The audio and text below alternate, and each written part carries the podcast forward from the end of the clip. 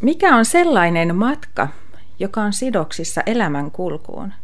Mikä ei ole staattinen, muuttumaton tila, vaan sisältää aina uuden löytämistä ja oppimista, muutosta ja uudistumista. Mikä syntyy, kasvaa ja muuttuu vuorovaikutuksessa toisten ihmisten ja Jumalan kanssa. Voisiko se olla kutsumus? Tänään raamattuopetuksemme aiheena on lahjat liikkeellä. Saamme yhdessä pysähtyä sanan äärelle pohtimaan, mikä on saanut ja saa ihmiset laittamaan itsensä likoon, antamaan aikaansa ja lahjojaan Jumalan käyttöön. Minua toistuvasti puhuttelee, kuinka läpi raamatun Jumala on kutsunut tavallisia miehiä ja naisia kansan joukosta toteuttamaan kulloinkin edessä olevia hyvinkin vaativia ja välillä jopa inhimillisesti katsottuna suorastaan järjettömiä tehtäviä. Pappi ja kirjailija Henry J.M. Nowen on sanonut, näky vailla tehtävää on haaveilua. Tehtävä vailla näkyä on raadantaa. Näky ja tehtävä yhdessä ovat maailman toivo. Mietihän hetki, tunnetko ihmistä, josta voit sanoa, hän on kyllä mies tai nainen omalla paikallaan, tai hän on kutsumus työssään. Ehkäpä joku ajattelee sinusta juuri nyt samalla tavoin. Raamatun sivuilla saamme tutustua tavallisiin miehiin ja naisiin, joita Jumala eri aikoina on kutsunut ja lähettänyt tehtäviin. Profeetta Jeremiaan kutsumiseen liittyi keskustelu Herran kanssa – ja Jeremia pyristeli kutsumustaan vastaan kyllä aika lailla, kuten niin usein teemme mekin. Kiinnitähän nyt erityisesti huomiota Jeremiaan kirjan ensimmäisessä luvussa profeetan kutsumista kuvaavien jakeiden verbeihin, tekemistä kuvaaviin sanoihin. Herra puhui Jeremialle, jo ennen kuin sinut äidin kohdussa muovasin, minä valitsin sinut. Jo ennen kuin sinä synnyit maailmaan, minä pyhitin sinut omakseni ja määräsin sinut kansojen profeetaksi. Mutta Jeremia vastasi, voi Herra Jumalani, en minä osaa puhua, minä olen niin nuori. Silloin Herra sanoi, älä sano, että olet nuori, vaan mene, minne ikinä sinut lähetän, ja puhu mitä minä käsken sinun puhua. Älä pelkää ketään, sillä minä, Herra, olen sinun kanssasi ja suojelen sinua. Sitten Herra ojensi kätensä, kosketti suutani ja sanoi minulle, minä annan sanani sinun suuhusi. Me tiedämme myöhemmistä Jeremian kirjan luvuista, että profeetan osa ei tullut olemaan helppo. Mutta hän sai joka hetki kulkea kutsujansa valtuuttamana ja Herran ohjaamalla tiellä. Samalla tavoin kuin raamatun henkilöillä, meillä on lupa etsiä, kyseenalaista, kompuroida ja taas vahvistua omassa kutsumuksessamme. Kristityille kutsumus on myös Kristuksen seuraamista ja kuuliaisuutta hänen tahdolleen. Kutsumuksen voima on siinä, että ihmisen sisintä hoitaa ja eheyttää Kristus ja hänen haavansa. Kutsumus on myös Jumalan työtä tässä maailmassa. Sen kautta toteutuu kaikkivaltiaan maailman hallinta. Entä mitä sinä ajattelet siitä, että voiko ihminen loputtomasti paeta kutsumustaan? Muistellaanpa, mitä kävi Joonalle, joka lähti merelle pakoon ja löysi itsensä valaan vatsasta. Jeesuksen esimerkki on mitä puhuttelevin. Hän toteutti itse oman kutsumuksensa loppuun saakka. Jeesus myös kertoo muun muassa Johanneksen evankeliumin 15. luvussa selkeästi, mikä on hänen tahtonsa meitä kohtaan. Siellä hän sanoo, ette te valinneet minua, vaan minä valitsin teidät. Ja minun tahtoni on, että te lähdette liikkeelle ja tuotatte hedelmää, sitä hedelmää, joka pysyy. Kun niin teette, Isä antaa teille kaiken, mitä minun nimessäni häneltä pyydätte. Tämän käskyn minä annan teille. Rakastakaa toisianne. Kutsu ja tehtävä eivät todellakaan ole meistä itsestämme kiinni. Herra itse on valinnut meidät, ja tehtävänämme vain on lupautua hänen käyttöönsä ja lähteä liikkeelle. Ihmisen matematiikka on usein hyvin minäkeskeinen. Ajattelemme helposti, että siihen mikä on minun mahdollisuuteni vaikuttaa tässä maailmassa, rakentuu minun kyvyistäni, minun kokemuksestani, minun koulutuksestani, minun luonteestani ja persoonastani. Lisäämmepä siihen vielä minun ulkonäkömme ja esiintymistaitomme ja myöskin menneisyytemme. Ja sitten toisten odotukset. Tässä oli aika monta minä-sanaa. Ja näistä me usein ajattelemme, että tässä se on, mistä koostuu se kokonaisuus ja mahdollisuuteni vaikuttaa tässä maailmassa.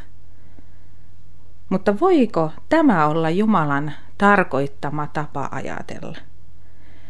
Luojallamme on suuret suunnitelmat meitä varten, ja ne suunnitelmat kantavat aina iankaikkiseen elämään asti.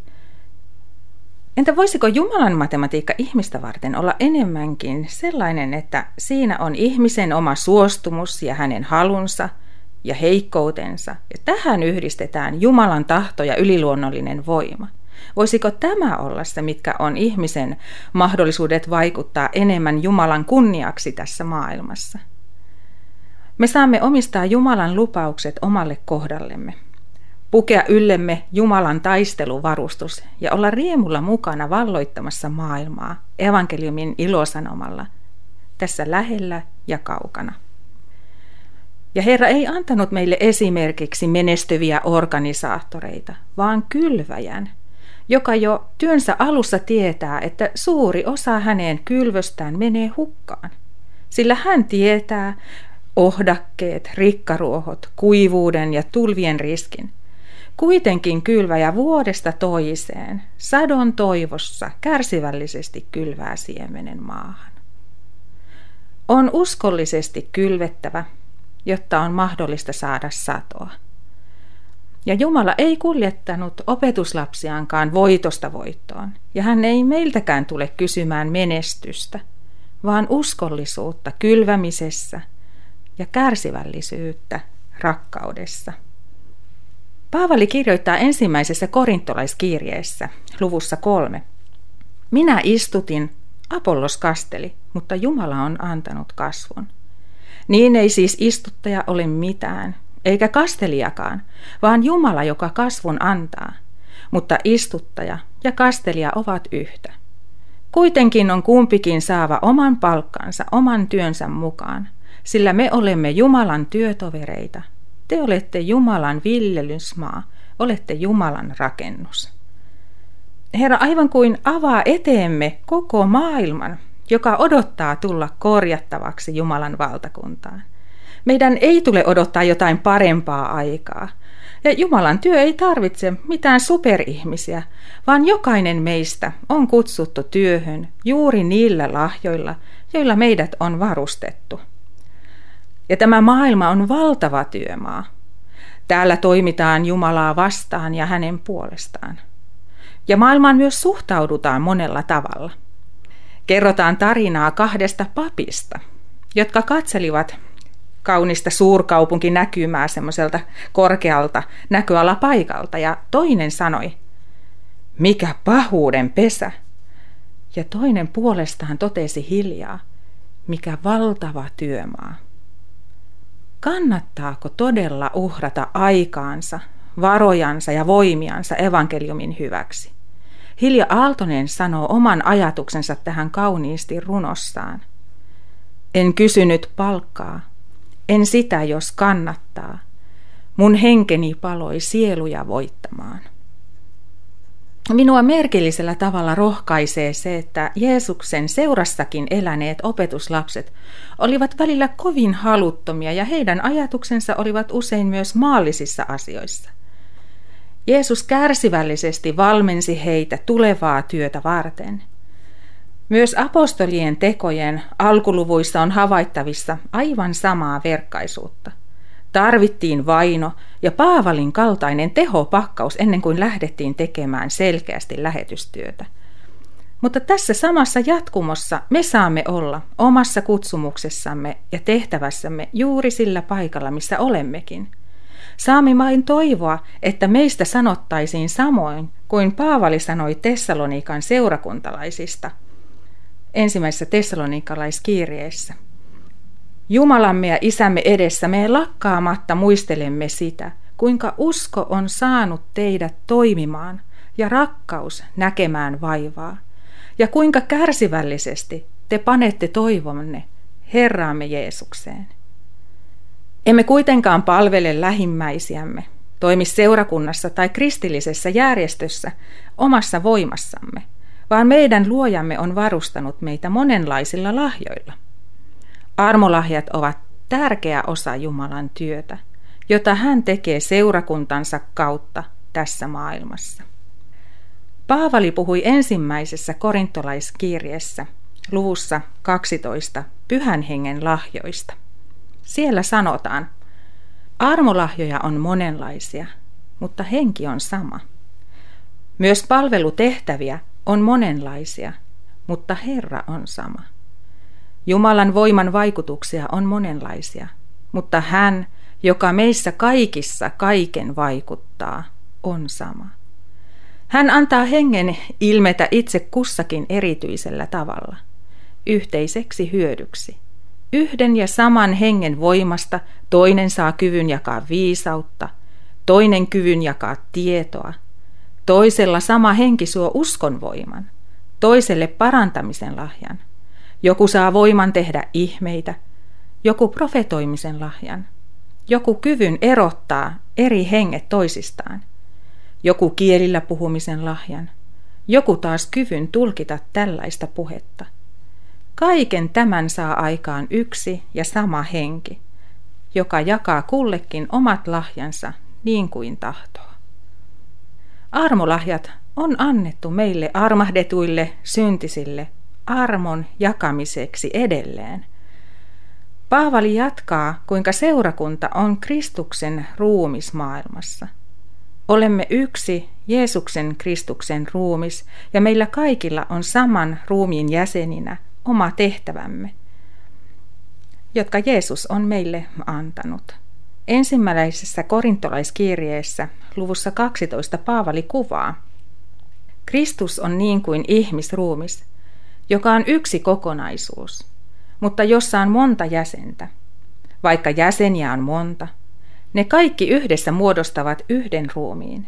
Meidät kaikki, olimmepa juutalaisia tai kreikkalaisia, orjia tai vapaita, on kastettu yhdeksi ruumiiksi.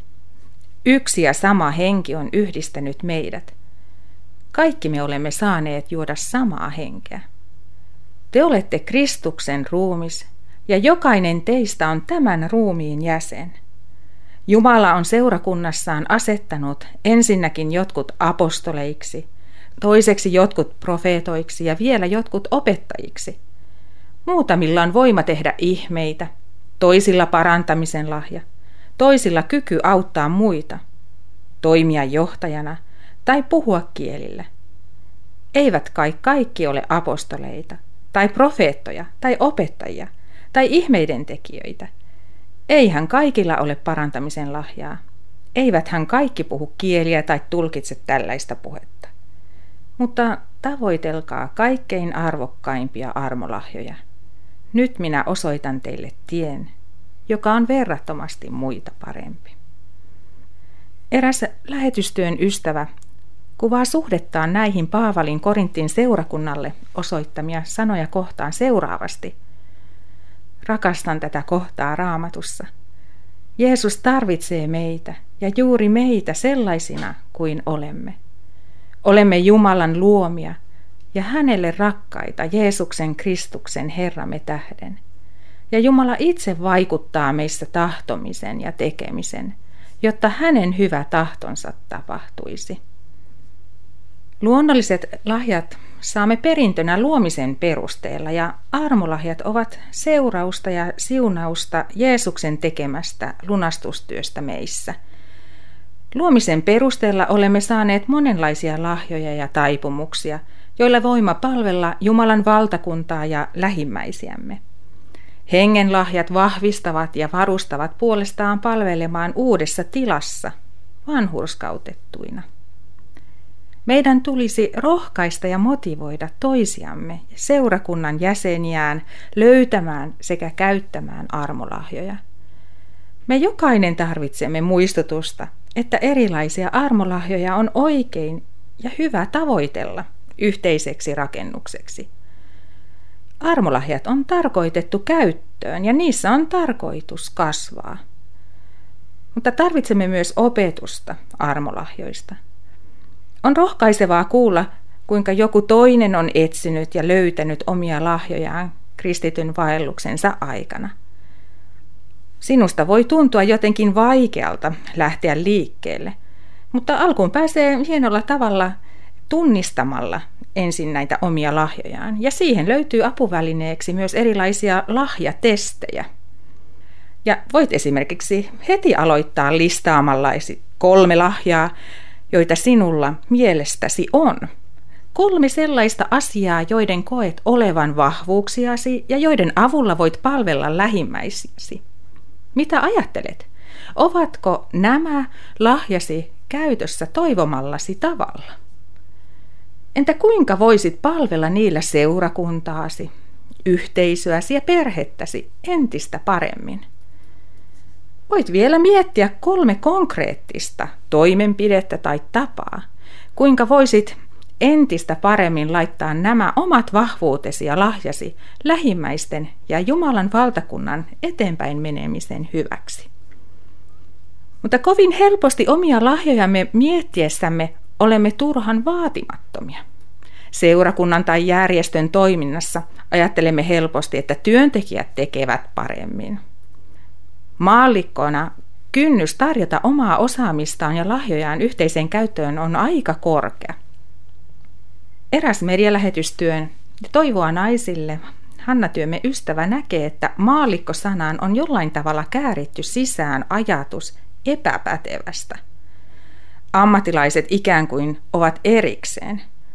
Kuitenkin maallikot voivat olla jopa teologiassa ammattilaisia pätevämpiä. Tämä työmme ystävä ja aktiivimme kuvaa, kuinka moni vapaaehtoinen seurakunnassa tai järjestössä on oman alansa ammattilainen, jopa huippuosaaja. Entä jaotteliko Jeesus seuraajansa ammattilaisiin ja maallikoihin, palkollisiin ja vapaaehtoisiin? Jeesus lähetti opetuslapset kaksittain julistamaan evankeliumia. Hän ei asettanut tasotestejä. Hän luotti seuraajiinsa – Korintolaiskirjeessä Paavali opettaa, että jokaista jäsentä tarvitaan Kristuksen ruumiissa. Me voimme pitää toista jäsentä tärkeämpänä ja arvokkaampana kuin toista, mutta Jumalan silmissä voi olla toisinpäin. Kirkon, sen seurakuntien ja kristillisten järjestöjen työssä palkattuja työntekijöitä ja vapaaehtoisia yhdistää sama kutsumus. Jeesus on kutsunut meidät työhön – Meillä on sama näky, johon pyrimme. Mutta tämä ei tarkoita, etteikö välillä tulisi kiviä kenkiin ja nokkosia polulle. Voisiko palkattu työntekijä entistä useammin ottaa vapaaehtoisen työparikseen ja rinnalleen?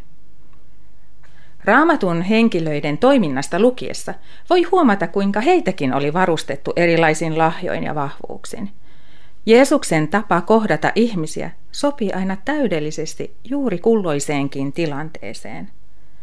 Haluan jättää sinulle pohdittavaksi, ketä raamatun henkilöä mielestäsi muistutat? Millaisilla lahjoilla hän oli varustettu? Entä kuinka hän käytti niitä? Tähän raamatun henkilöön syvempi tutustuminen voi auttaa ja vahvistaa sinua omia armolahjojasi miettiessä. Armolahjat ovat luonteeltaan toiminnallisia ja dynaamisia. Ne ilmenevät silloin, kun lähdemme liikkeelle palvelemaan. Toivon sinun nyt rukouksen hengessä listaavan kolme lahjaa, joissa toivoisit kasvavan, ja jäädään odottamaan, mitä isä vastaa sinulle.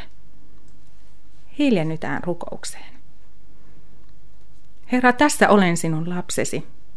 Kiitos, että sain kasteessa kutsun sinun omaksesi. Olen vain tällainen rikkinäinen, likainen ja tyhjä astia. Välillä tuntuu, ettei minusta ole seuraajaksesi ja työtoveriksesi. Mutta kiitos niistä ihmeellisistä sanoistasi, että juuri tällaista vajavaista sinä etsit, jotta voit minut korjata, puhdistaa ja täyttää hengelläsi sekä käyttää sinun työtoverinasi. Auta minua löytämään ja kasvamaan antamissasi armolahjoissa. Haluan tänään iloiten antaa sinulle rakkauteni, sydämeni, lahjani, energiani, luovuuteni, uskollisuuteni ja voimavarani.